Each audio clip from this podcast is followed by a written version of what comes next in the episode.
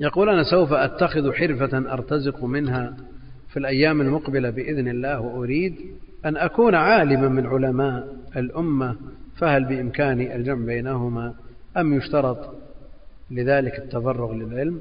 كثير من علماء الإسلام لهم تجارات ولهم مصادر يتعيشون ويتقوتون منها لكن النصيب الأكبر للعلم وعليك بالإخلاص.